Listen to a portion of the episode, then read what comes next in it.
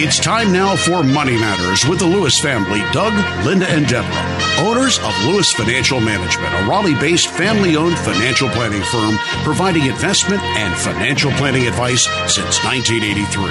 Doug and Deborah are certified financial planners, CFPs, who can answer any of your questions about investments, retirement planning, and estate planning. Why not call Doug, Linda, and Deborah right now at 919 860 9783 with your financial planning questions. That's 919 860 9783. Now, here's Doug, Linda, and Deborah. Investments offered through SFA Inc. Investment advice through Lewis Financial Management. SFA Inc. and Lewis Financial Management are not related entities. And we are the Lewis family, ready to answer your questions tonight. This is Linda Lewis, and thank you for joining us on Money Matters on News Radio 680 WPTF. And I'm Doug Lewis, certified financial planner. And I'm Deborah Lewis, certified financial planner, and we're here to answer your questions for the next hour. We need to define what makes ownership of equities or stocks go up in the first place. Equities, or just another name for stocks, are partial ownership shares of corporations, and corporations are in the business of making a profit. A typical measure of profitability is the PE ratio.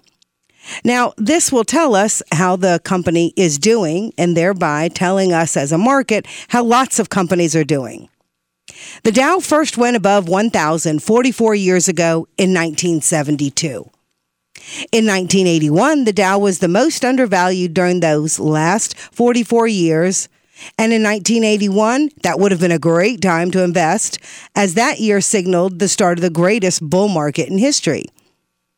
Fast forward to the end of 1999, the market is the most overvalued in the 44 years, and the subsequent crash occurred. We move forward to the end of 2007, and again, the market was higher and overvalued. And because of this being high again, it indicated another great time to sell. By the close of 2008, the market achieved another great buying opportunity, which is just a nice way of saying it was at an all time low. So, what about the market today? What about the math of predicting where the Dow will be? If we started at 1,000 in 1972 and just compounded that at 7% per year through 2016, the computed Dow would be at 19,600. In December of 2016, that's exactly where the Dow was. Stock market investing requires much more than simple math. But after reviewing this data, perhaps we can conclude that the simplest concepts, combined with common sense, could be our greatest ally when making solid investment decisions. If you want to call during the week to set up a face to face appointment, the number is 919 872 7000. That's USA 7000. Also, we have a website at Lewis Financial Management. That's dougandlinda.com. dougandlinda.com. Another topic of someone's um, that might be on someone's mind tonight is did you get married this year? If so, lots of things changed. Do you need some financial advice as newlyweds? Having met with a couple this year who had just gotten married, one of their questions was We're very young. We'd like to get started on the right track. We want to align our goals, but more importantly, we want to lay them out and have a real, tangible outline or plan of what we are hoping to accomplish. If you did get married this year, you and your new spouse should get on the same page about how to handle money together. Here are some steps that I believe newlyweds should take right after getting married that will help their financial futures. Because most importantly, the fact that you're thinking about your future puts you ahead of others. But if you have no financial destination, how will you know if you're succeeding or failing? How will you come up with any ideas on how to improve your financial well being if you don't? Take that first step, meet with a certified financial planner, lay it down out what your goals are, what your uh, dreams are of your married life together, and how you're going to handle financial situations. You need to sit down with your spouse and talk about these things. Don't let money be an object. Just talk it out, and most importantly, listen. Your first month is when you are going to have to make some pretty quick decisions. One of the big ones is changing your withholdings because this is very important. And you might ask why. The IRS, even if you get married in the last month of the year, you must file your taxes as though you've been married for the entire year. So you don't want under withholding to be occurring just because you haven't changed your withholding. So definitely remember to check what your withholding is through your employer. Also, if you aren't already fully funded for emergencies, you should add some of your wedding money to the fund. There's a Murphy's Law of Marriage. As soon as you say I do, something will wind up breaking or going wrong. If you don't have an emergency fund, you risk having to go into debt to deal with that inevitable problem. So build up an emergency fund until you're prepared to cover at least several months worth of living expenses. And you'll hear us use that phrase, living expenses. What you need to know is what are those recurring monthly expenses? The things, the bills, the expenses that happen every month. Another thing that young newlyweds should have uh, are good financial habits. The only way to know if you're going to work well together is to discuss your joint financial habits. How will you budget as a unit? One of you may like to know whether uh, where every dollar is spent. The other might like to know what the bills are and then focus on managing the spending from there. In most couples, there's a spender and the other is thrifty. In order to get on the same page, you have to figure out how to compromise so that neither one hurts the couple's financial prospects for the future. For example, what's the dollar limit you can spend on an item before you have to call the other spouse to get permission? This isn't to establish a policing in your household, but it is to establish accountability, trust, and good financial habits. Now, what if it's something more unusual? Perhaps you're self employed and she has no 401k plan at work. You need to discuss how you'll save for retirement and how much you are going to contribute as a percentage of your combined incomes. Much of this discussion happens usually with a financial planner. It's time to start developing habits that will affect the end of your life, just as you're creating habits for your present life. Figure out what it'll take to live your ideal life and then begin saving together out of each of your incomes. It's time to hire a certified financial planner like me, Deborah Lewis of Lewis Financial Management. Did you just get married this year? Do you have any questions that might be on your mind? Begin your financial future together by making an appointment. It's funny. Financial planning it happens at every stage in our life. But most of us often in this profession will hear folks say, I wish I had started younger. I wish someone had told me to get started um, when I was just beginning my career. So, uh, so I would add to that. Many married couples will say, "I wish we had started financial planning together at the beginning of our marriage." So don't make this you. Don't wish. Go ahead, get started. Give us a call during the week at Lewis Financial Management. Make an appointment to sit down face to face and discuss your, your situation. The number at our office during the week is 919 872 7000. That's Lewis Financial Management, 919 872 7000. Welcome to Money Matters, Linda. Thank you. How can we help you tonight? Well, I've been reading about an alternative for people that are 62 years of age and older that are house rich and income poor, the reverse Right. mortgage. Yes, indeed. Now, how old are you, Linda? Well, it's not for me. I'm 50, so I've got some years left. okay, and is it for a parent?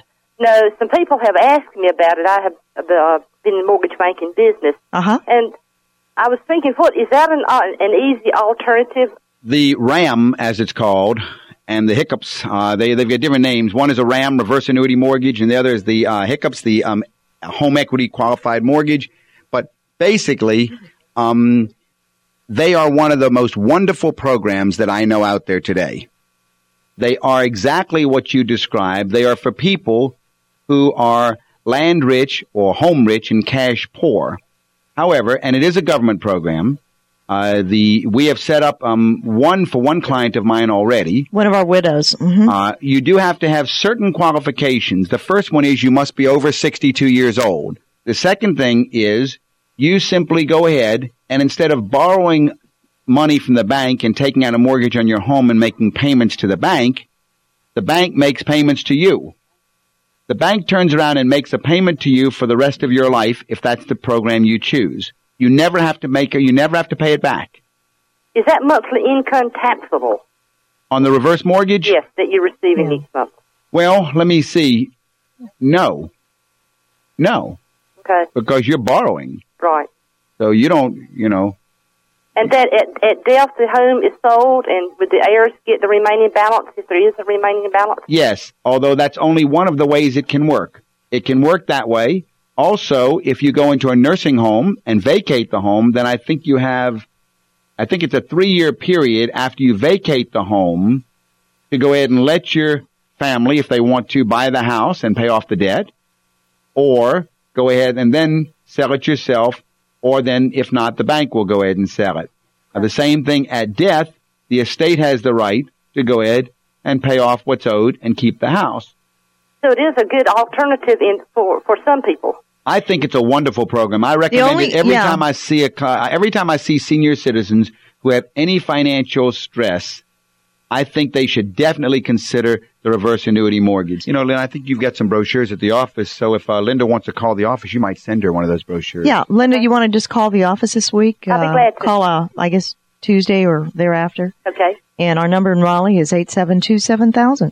872-7000. Okay. Thank you. Thank Thanks you for, for, calling, Linda. Now, another thing that might be on your mind is estate planning. What about wills versus trusts? Which are better? There's a lot of discussion in the estate planning world about whether wills or trusts are better for those making plans for their future. There are pros and cons to wills and trusts and how each can be a smart move in different situations. You need to know m- about wills and trusts, and knowing will help you make your decision about which is better for your particular needs. In general, what does a will do? That's usually where most people begin. Well, it's a document that just sits there, but it doesn't really take effect until the time of your death. Then at that point, that's when the will kicks in and you follow the instructions that are given in it. A trust, on the other hand, is something you can set up during your lifetime. It has the same instructions that you would find in a will to handle what happens to your assets after your death, but it can also make provisions for what happens to your assets during your lifetime. A will is going to name a trustee to handle of financial matters upon your death. A trust is going to name that person should you be not dead, but incapacitated. So a will only works or comes into effect after your death. A trust allows other other uh, functions to occur before you are dead, but while you might need someone to act on your behalf. It's that sense of trust that you are establishing with the person that you name to take over if you're unable to do so. This is what we call protection during incapacitation. Now, the big advantage of having a trust over a will is having a trust generally prevents you from having to go to probate court to have your matters dealt with after your death. A trust doesn't have to be a public document, so it provides privacy. A trustee has the power after your death to take actions as specified in the document. So it doesn't generally need to have any court oversight to follow your instructions. On the other hand, a will needs to be adjudicated before a court judge, and your will becomes a public document. In those situations, it's something that a lot of people are less comfortable with. They don't want their surviving spouse to be preyed upon because everybody in the public would be able to know what that spouse left to the other spouse or to children. So, privacy is a huge factor. For many people, when they're interested in maintaining their privacy, that's really where they'll say, well, this might be exactly the document that I need that does a little bit more than a will. Now, what about being challenged in a court? Is there any reason to go with a will versus a trust? Really, a will is going to end up in a legal environment that's public, so it leaves itself more open to being challenged, whereas a trust doesn't. Now, because the trust does exist, there will be assets owned in the name of the trust. If you have a trust and it's not funded or doesn't own any assets, then it's sort of a toothless watchdog. It functions. It has no, it's not functioning properly. But let's say you had a trust and you have a home that you want to put in the name of that trust. When you do a deed transfer out of your own name into the name of your trust, you are in a way allowing it to be known that you have a trust document because on the property records, it would be owned in the name of your trust. But many people feel that the trust will go further than the will will, and it also provides functions that cover incapacitation and not just functions after death. So if this is your question, what estate documents do you need? Are you in need of an estate document review? We at Lewis Financial Management definitely uh, cover this area because it's it's in all of our lives. It's something that we all want to know. We want to know: Do we have all the right estate documents in place to take care of ourselves when we cannot? And those who we leave behind. If you'd like further information, call us at 919 872 7000 or go to our website, dougandlinda.com. That's dougandlinda.com. Now, Doug, you know, we often talk about how that um, most of the folks who have listened to us and have come to us through the years, it all begins with a question. Yeah, you know, I consider so often the difference, and I'm asked this in the office so often. What's the difference between what you guys at Lewis Financial do and what do the guys do over at Merrill Lynch or Edward Jones or any of the brokerage firms and so forth? And the short answer is, we are financial planners. That's right. We do financial planning, and financial planning focuses on a lot of different types of questions. For example, Deborah, if I were to ask you what kind of questions are there in the world of investments, what might you come up with? How should my 401k be positioned based on my available investment choices? Or how do I roll over my 401k or my 403b or any other retirement plan and where should I put it? How should my overall portfolio be balanced? Stocks, bonds, REITs, mutual funds? What investment vehicles should I currently be invested in based on my current age, risk tolerance, retirement goals, etc.? How do I prepare for college funding? How do I prepare for financial independence? Should I pick up pick the annuity payout option from my pension at retirement or the lump sum option? What about on the cash flow side? Well, cash flow questions are different from investment questions, Linda. For example, how should I invest any surplus money from my paycheck monthly? Or how do I create a budget? Or what's the difference between my discretionary and my non discretionary and my regular monthly expenses? And sometimes folks have questions about insurance. Oh, insurance questions are big time. They pop up all over the place. It might be, how do I know if my insurance coverage is adequate? Or what type of insurance should I have? Or how much will my wife need to pay her monthly expenses if I die? Or maybe what's the difference between term insurance, whole life insurance, universal insurance, second to die insurance? Or maybe do I need long term care insurance?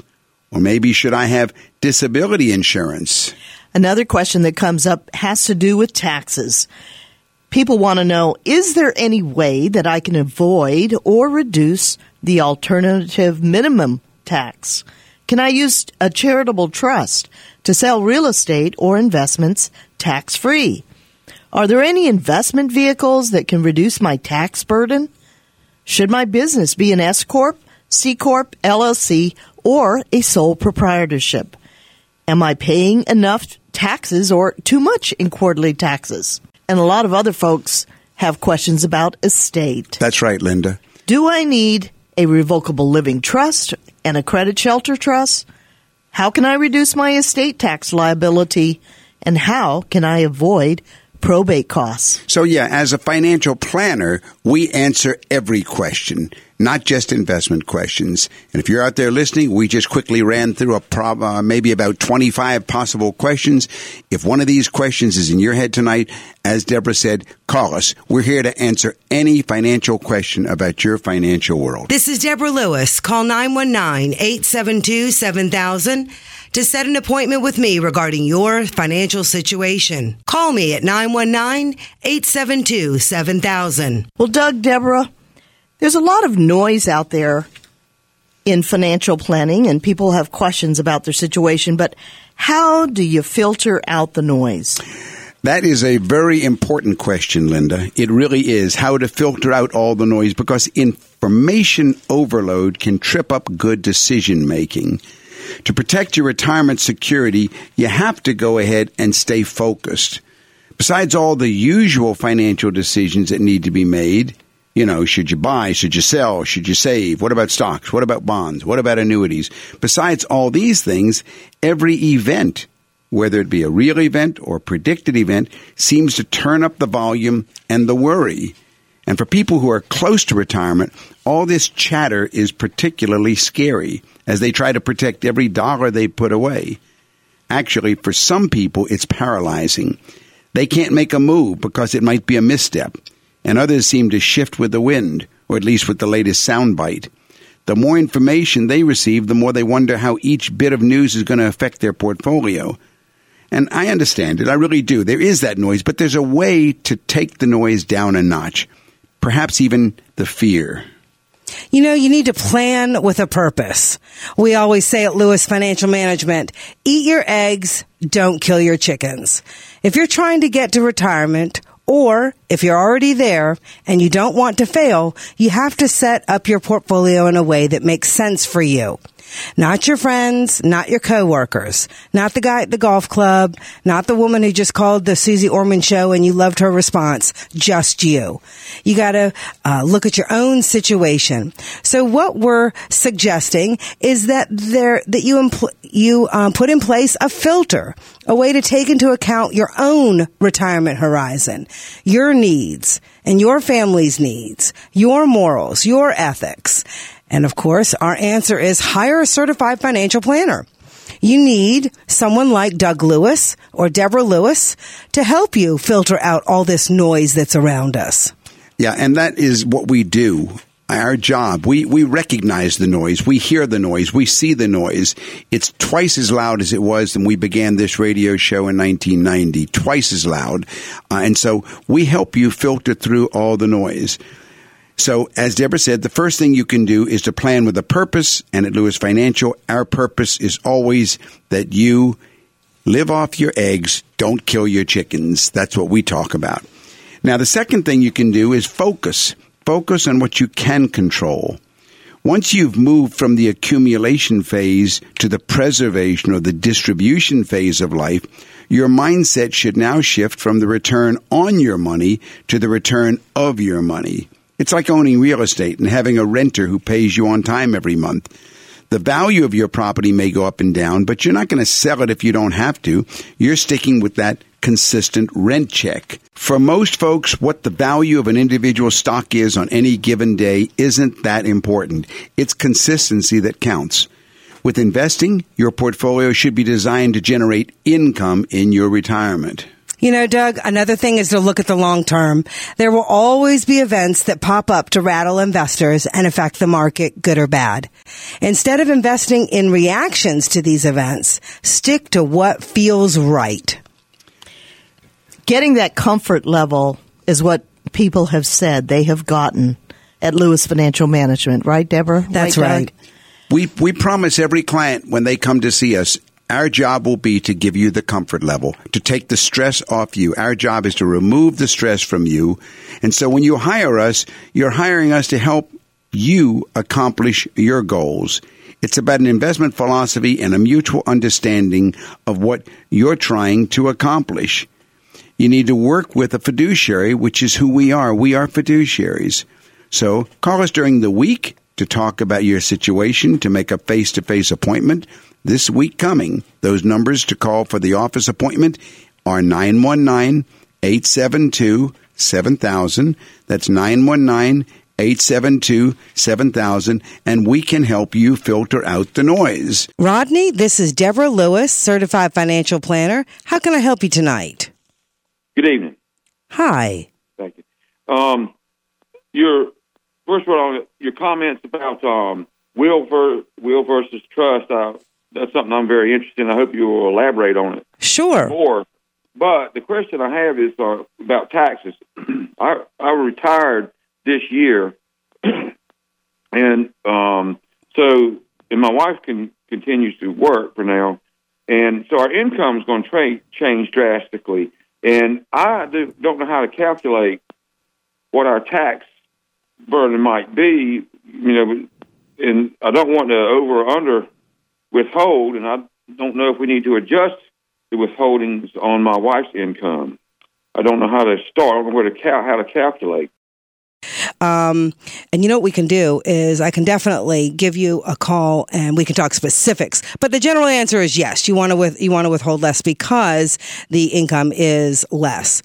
Now, Rodney, in your case, when you say retired, are you going to be taking any income from retirement plans, or is there a pension beginning, or anything that we need to consider as far as income that will be coming in? Yeah. So, um, my I will be taking my pension, and I'm not going to use my um, you know, my savings. That I'm not. I don't need to use that right now. Okay. Um, Good. the only thing we'll be using is at this point is my pension, which which is considerably less than my income. Okay. Um, Will you be able to begin Social Security also? Not going to do that yet either. I'm, I'm Okay. one, and so I'm going to hold off on that because we don't. We're okay without it. Okay. We're okay without Social Security. We're okay without using Good. any of the, my savings. Um, but my income will tra- drastically decrease. As far as the family income goes, the total amount will now be less. Total family income. Okay. Yeah, it, I I don't know how to calculate. All right, no problem at all. I do I do this a lot with clients in in the office. Here's what we'll do: is um, I'll give you a call tomorrow. We'll pick a time to meet together. We'll do some tax analysis projections, so I can show you with piece of paper saying, okay, if the earned income from your wife's side of the, the of of her her earned earned income coming in, your pension income coming in, here's the projection of what your taxes will be. Therefore, this is what we need to. This is how we need to reduce withholding. Yeah. Yeah, that's no problem. Um, The answer in general is yes, you need to reduce, but it needs to be based on. I mean, even if you were to make a mistake, you're over with withholding, you, you're going to get the taxes, you're going to get the amount back. That's as easy as being able to produce a projection for the two of you. Well, what I was thinking is just adding another, um, like uh, the state of North Carolina zero um, is flat now, I guess, and and so and her federal withholding is one. So I was thinking maybe putting two on her federal and and maybe one on the state or something like that. Sure. I, I mean, you can start there and just answer and just answer the question. Yes, if you were to uh, just move it to two, then you'll have a general knowledge of what might help better is to know, or what might be more helpful is to know, well, what the projected taxes would be. Yeah. Um, and that's definitely time- something I can help you with. Call me during the week so we can set up a time to get together face to face. My number at the office is 919 872 7000. That's 919 872 7000. Another fact is that our um, deductions are we don't have nearly as many. We about run out of deductions. Our house is about paid off. So Yeah. we don't really have. We just have a standard deduction. We may we've always itemized, but it may get to the point we have to just take a standard deduction, Right. something like that. So Right. That I don't know if that is going to sort of cancel the. It does, and I tell you, the easiest way for me to come up with a fairly accurate number is to be able to do a tax projection for you. Um, let's let's touch wills and trust. Your question there in regard to wills and trust. Let's see here. What do you currently have? What or what was your question to begin with, and then we'll go in and we'll answer it from there.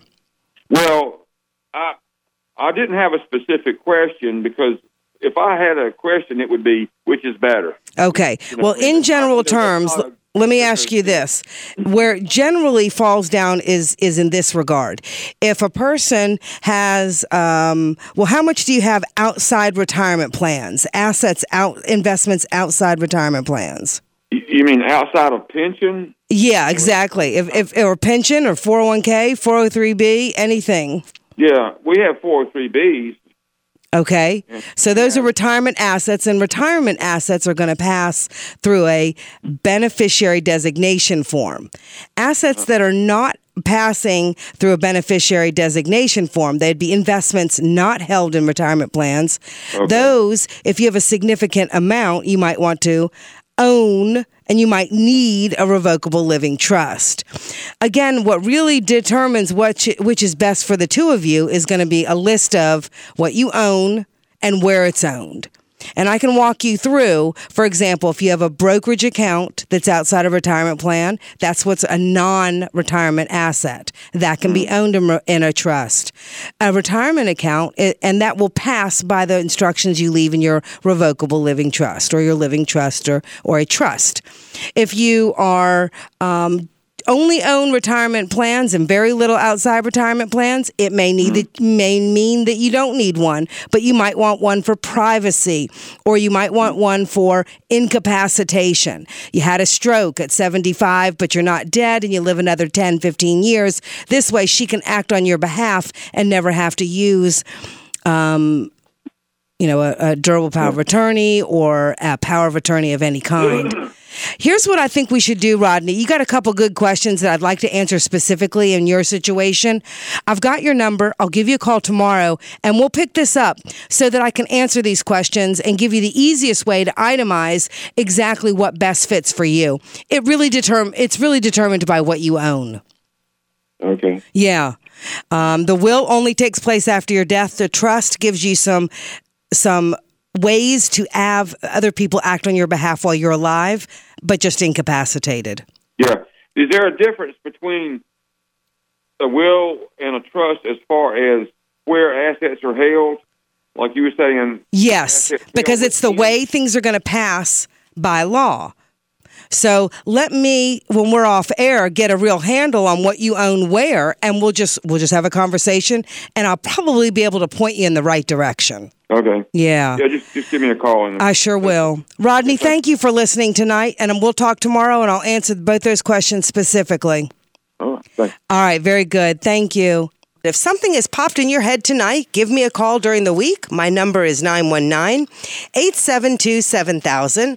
That's 919 872 7000. Well, Doug, Deborah, what, what is new in the world of cash flow planning? Well, cash flow planning is very important, and I don't think many people focus on it. I I'm going to say that you're going to need to save as much as 10 to 15% of your annual income for your retirement. And you need to take a fresh look at how you can utilize your retirement plans features to help you save and resolve to make some changes in the cash flow in the coming year. You know, you might have stopped making retirement contributions to your retirement plan last year. There are many reasons why you might have stopped contributing. Maybe it was a tight household financial situation due to the birth of a child. Could have been buying a home or paying for college. But determining how much you can put into savings can now make the difference between retiring when you would like to and having to continue working longer in the future. Just for an example, if you contribute $300 a month and earn 8% average over 30 years, your savings would grow to more than $425,000. If you don't think you can afford to save that much, keep in mind that contributions to your retirement plan are deducted on a pre tax basis. So you might only see a $225 reduction in your paycheck if you happen to be in the 25% tax bracket. In addition, earnings on your investments accumulate on a tax deferred basis until withdrawn, which could increase your retirement savings an additional 45% compared to a taxable investment account. Now, another thought is if your employer offers a matching contribution, you shouldn't give that up. You should contribute at least enough to get the maximum matching dollars. Otherwise, you may be leaving free money on the table, and that's no good. So keep those thoughts in mind as far as looking at retirement plans offered through your employer. And, um, you know, there's the other side of cash flow planning. In a short version, what we just discussed is, well, if I don't see it, I can't spend it. Oh, good point. Yeah, that's what that's, that's that, that kind of cash flow planning is what we've just covered, and it works. There's no doubt about it. Just tell your uh, payroll department, mm-hmm. take more off my paycheck, mm-hmm. and I'm automatically uh, saving part of my cash flow towards my future. Right. We do it much better than that alone at Lewis Financial Management. We actually go through a detailed list of your expenses and we find out after your income comes in and after your expenses go out, what is there left at the end of each month. In the early days when I would tell people, well, we, we see that at the end of each month, you, it looks like you've got about $2,000 left over. And they would always laugh and say, just doesn't seem to be that way, Doug. Looks like there's too much month and not enough money. Right, right. And I've been planning for years to try and do this. To, at the end of every month, I'm going to invest what I've got left over. So what we put in place years ago was a program that we called Pay Yourself First. We reversed that process. We put on paper what are your incomes, what are your expenses, what's left over, and then that surplus we have you invest automatically, not in a retirement plan, in non retirement investments. And then if you need to adjust that for expenses that you weren't thinking, you just slow that down. And we have seen over the last 30 years that clients have accumulated much more. I don't think we have a single client today who is not financially independent. Doug, Deborah, I, I really like uh, the principles that you both were sharing about because uh, contributing to a retirement plan is very important and people have uh, various matches that their employee their employers are offering them when they start contributing to their retirement plan. They do. But we often find that in most portfolios, people are lopsided in their asset allocation. You they? bring up a good point because that lopsidedness is what Doug was speaking to. That there needs to be a balance. Exactly. Yes, you know we need to we need to uh, put money aside in our retirement account, and it definitely has to be outside the retirement account. Give us a call at 919-872-7000. We look forward to meeting with you. What is new in the world of insurance planning? You know, I guess the newest thing I can think of is this term plate lickers. You know, we keep hearing more and more about plate licker seminars and QLACs. And those terms, they're cute terms, but I think it's uh, it's very, very serious because in the July North Carolina Department of the Secretary of State newsletter, on page 13, it states, Be wary of free lunch seminars. Elsewhere, I've heard them called plate licker seminars. The ultimate goal of free meal investment seminars is typically to lure new clients and to sell investment products, not to educate the public, even though that's what they say in their advertisements. And this newsletter from the North Carolina Department of the Secretary of State also encourages people to call to see if the person offering you an investment opportunity is licensed to sell investments in North Carolina and if the investment opportunity is registered. Now, registration doesn't guarantee against fraud, but not being registered is a big warning flag. The North Carolina Securities Hotline that they tell you to call is 1 800 688 4507. You can then call and see if the person you're dealing with is properly registered. So these plate licker seminars are to be very, very much, I would say, avoided. Uh, don't subject yourself to that kind of, a, of, um, of pressure. The other term, QLACs. These QLACs are very often being promoted at these plate licker seminars. And these QLACs are they're, well, it's, it's, it's an acronym that stands for Qualified Longevity Annuity Contracts. So, but QLACs are being presented as investments. They're not investments. In a nutshell, they're fixed annuities. That's what they are.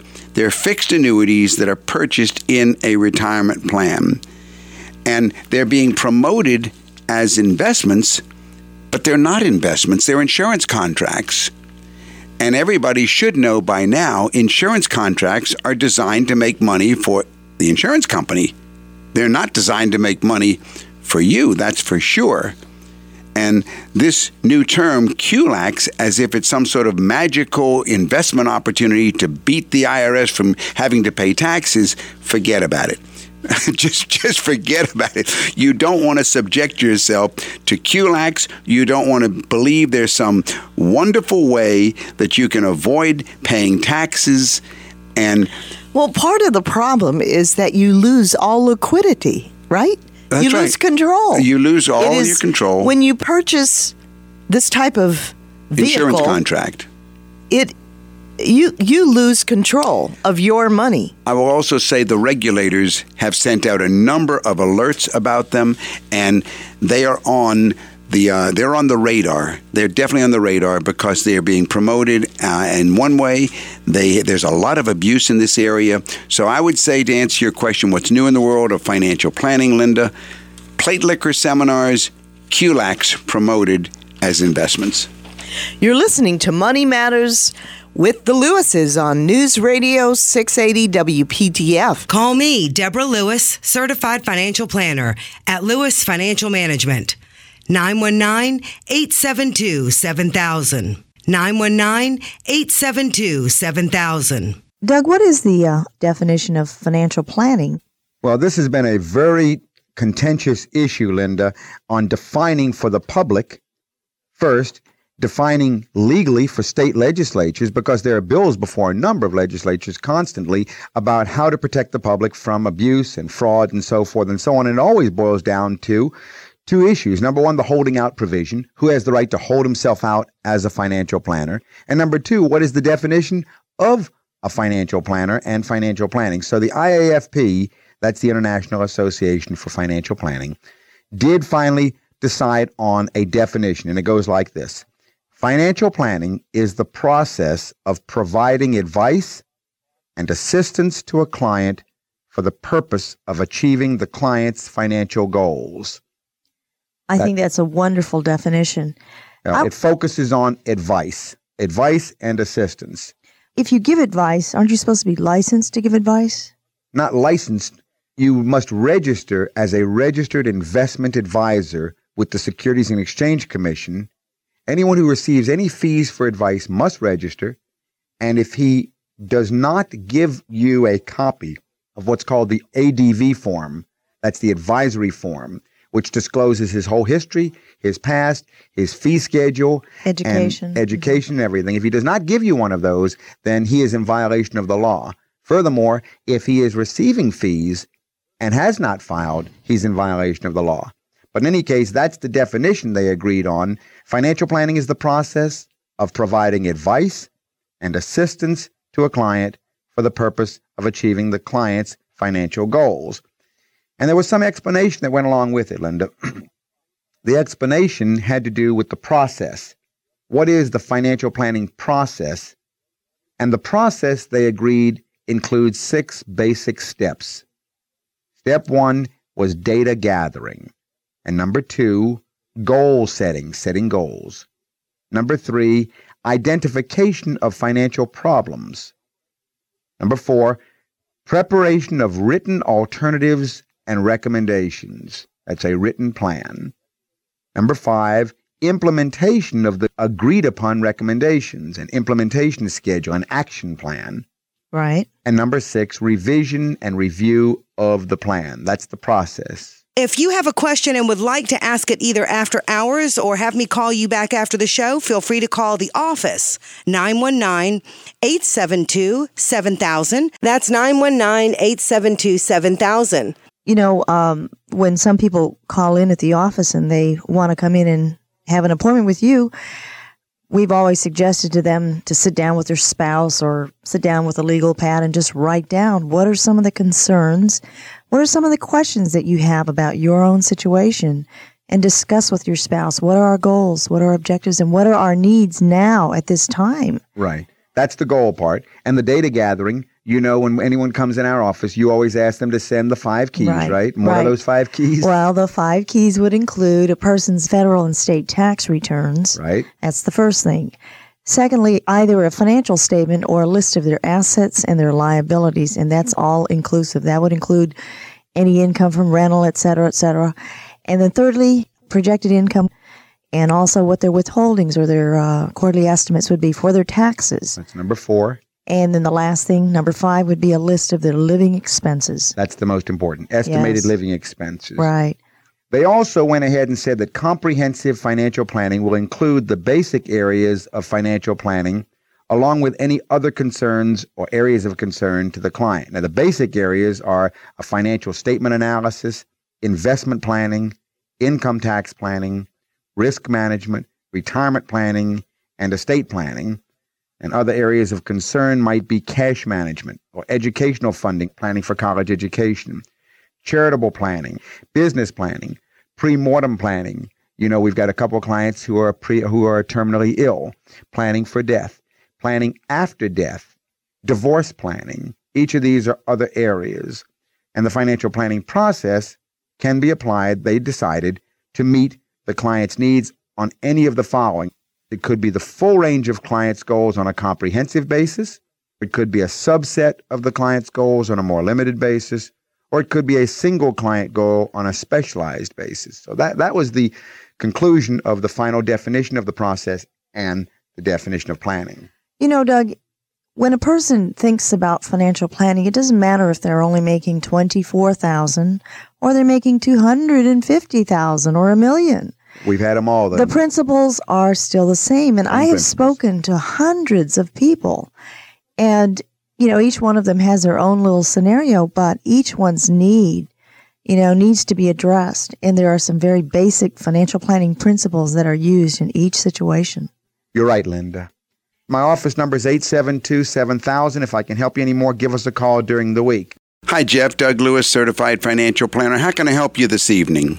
Hey, quick question. So, um, I have a challenge with getting personal life insurance outside of what my employer gives me. If I get hit by a bus, one and a half times my salary, they pay for it because I'm a uh, insulin dependent diabetic. Okay. My, my question for you is in broad terms how do you advise clients that maybe are in situations like my own that um, are trying to, you know, outside of just having a bigger investment portfolio, cover for the lack of being able to get Tell me a little bit about yourself because there is no one answer for any one person. I mean, for every person, each one is different. Tell me a little bit about yourself. How old are you, Jeff? 51. 51? Mhm. And are you married or single? married, two kids. Married, two kids. Okay. Uh, you employed? Yeah, oh, of course you are. You told me you were. Okay. Married, got two kids, you're employed. What does your present investment portfolio compose of? Um, well, I don't. Ha- I'm working right now on growing the after-tax portfolio because I've been an avid listener of yours. So I've been too much on the pre-tax, but I got about a half million pre-tax, um, and then I have probably only about thirty-five to forty thousand post-tax investment. Investment. All right. So altogether, we've got uh, about five hundred thirty-five thousand. And if you're one of our listeners, I presume you're aggressively putting what we call a pay yourself first investment plan in place. Absolutely, absolutely. Put about fifteen percent away. I'm trying to put fifteen percent away in retirement. All right, and that's going into mutual funds after tax, right? Correct. Okay, good. Now, do you have any idea what your living expenses are right now for your On a, family? month, on a monthly basis, they're approximately thirty-four hundred. All right. So if we've got 3400 a month, hang on, let me calculate something real quick. Times 12 uh, that's about 40,000 a year on your recurring monthly expenses. How about your non-monthly expenses like vacation gifts and so on? Uh, that's probably about another seven hundred a month. All right. So another we'll, we'll call it another 9,000, all right? Plus 9,000. All right, so now we've got annual expenses of, let's say, a little bit under 50,000. All right, now we have to say, if God forbid something happens to you, we're trying to protect. Oh, I didn't ask you how old the kids are. Sixteen and six. 16 and 6. So we got to protect your wife and at least the six year old. Mm-hmm. So right now, the four of y'all are spending about 50000 a year. Let's say that you need about 80 maybe yeah, 80% of that. She would need about 80% of that if God forbid you went to be with the Lord, okay?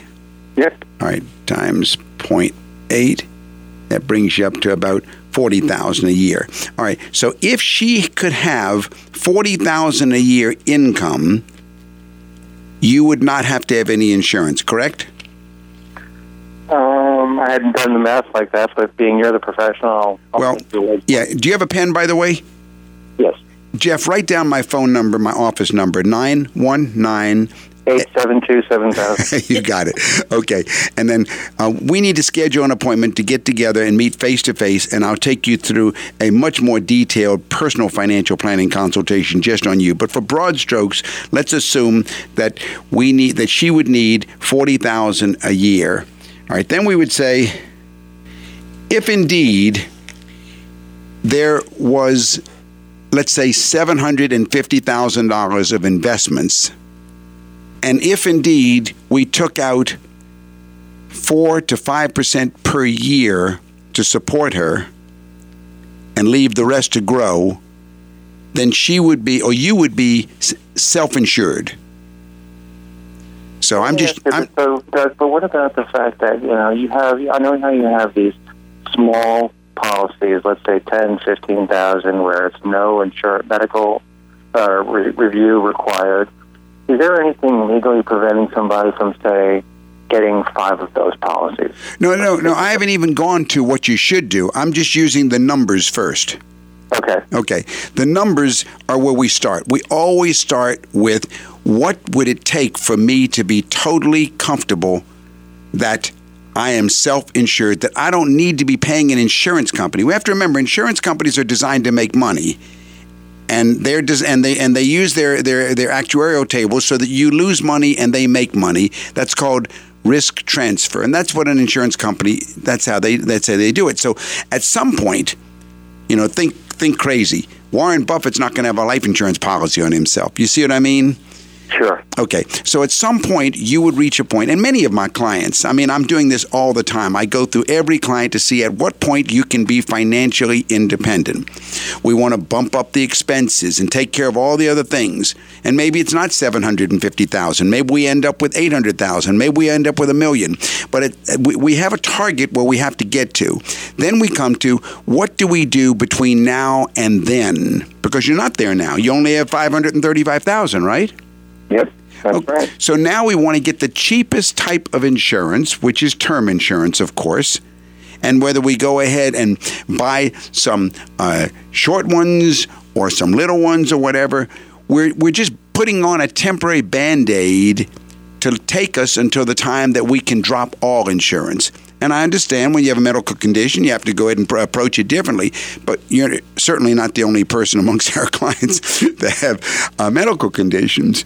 Uh, but what I'm saying is, we have to first see where are we going. What is the need? What is the need? What is the dollar need that gets you to the point that you don't have to worry that you're totally covered and she's totally covered if something Right. happens to you. Because you have a lifestyle that you and your wife and your family are living, right? Mm-hmm. And Very one basic day, one day, you know, you're you're teaching your kids fix your bed, take out the trash, do your homework, be a scholar. Who knows? You might even get a scholarship for your 16 year old. I don't know. But what what we try to do is hope for the best and plan for the worst. If you don't have a certified financial planner to work with, if you haven't met with a certified financial planner, call me, Deborah Lewis at Lewis Financial Management, 919 872 7000. It might be the most important call that you make this year. 919 872 7000. if the Lord takes you in 10 years, who knows what's going to happen 10 years? Your wife might inherit some money from a, favorite aunt or something. You know, we don't know what's going to happen in There the are future. other and there are other things. Eleven years from now, he qualifies for Social Security. exactly. Mm-hmm. Uh, so we've got a lot of things, but financial planning starts, as Linda said, hoping for the best, planning for the worst, and having it always supported by numbers. And so, yeah, if whatever we needed, if we needed to go ahead and find a half million dollar, uh, 10 year term policy, then that's what we'd go out and shop it out in the market and find the cheapest one out there. If we, if- Well, Doug, you can't get them from for diabetics though. you can't do Yeah. it. Uh, so, y- yes, you can. Uh, yes, you can. There are insurance companies that will. Uh, Okay. and but my point is that we have to go ahead and work with the numbers. And like you say, there's always uh, there's all there are always solutions. I've never found a, sol- uh, a problem where I don't have I can't find the solutions. And it sounds like you're a very diligent type of of listener, where you're eager to go ahead and put things into place. Uh, I would I would love to get together with you and just go through all of the pieces and see, you know, how we can go ahead and bring you into the real financial planning fold. I hear you. All right. Thank you, my friend. Well, you're sure welcome, Jeff. You have a wonderful evening. Don't forget to call my office, schedule an appointment. And uh, I hear the music coming, so I know I'm supposed to say that your money matters because your financial future is at stake. You've been listening to Money Matters with Doug, Linda, and Deborah Lewis. Money Matters provides you with a personal financial hotline on any subject where money really matters. For more information, you can call Doug, Linda, or Deborah in Raleigh at 919 872 7000. That's 919 872 7000. Or go to dougandlinda.com and listen again next Sunday at 6 p.m. for more Money Matters with Doug, Linda, and Deborah Lewis on News Radio 680 WPTF.